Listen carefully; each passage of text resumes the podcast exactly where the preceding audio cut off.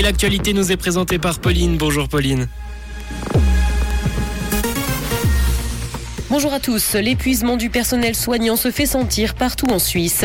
Près d'un enfant sur deux subit des violences parentales dans le pays et du soleil attendu cet après-midi.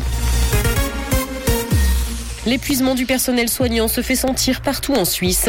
Arrêt maladie, démission ou encore absentéisme, tous les hôpitaux sont concernés. Et à Lausanne, le CHUV tente d'enrayer ce phénomène. La direction admet qu'il faut améliorer les relations entre le personnel soignant et les patients. Cependant, elle indique qu'il n'y a pas eu de baisse de la qualité des soins. Et dans une récente enquête publiée par le CHUV, plus d'un tiers des collaborateurs désignent la surcharge de travail et l'absentéisme comme les deux principales sources de pénibilité.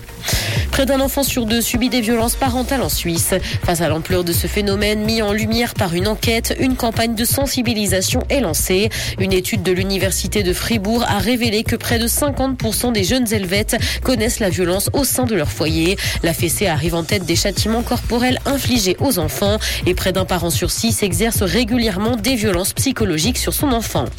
Regain d'intérêt de l'éolien face à la crise énergétique. La Suisse compte actuellement 41 éoliennes qui ont produit 146 gigawattheures en 2021. C'est encore loin des objectifs fixés pour 2050.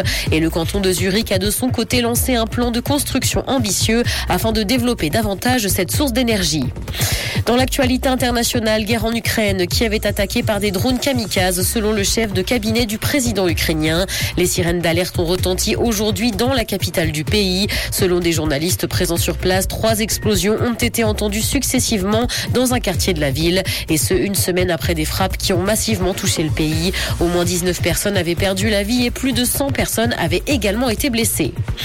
L'armée britannique teste un nouveau jetpack pour ses soldats. La société Gravity Industries a fait une nouvelle démonstration de ses engins à l'armée. L'objectif de ces jetpacks, fournir un accès extrêmement rapide à n'importe quelle partie d'un navire, tout en libérant les mains pour utiliser une arme et en restant capable de continuer à se déplacer.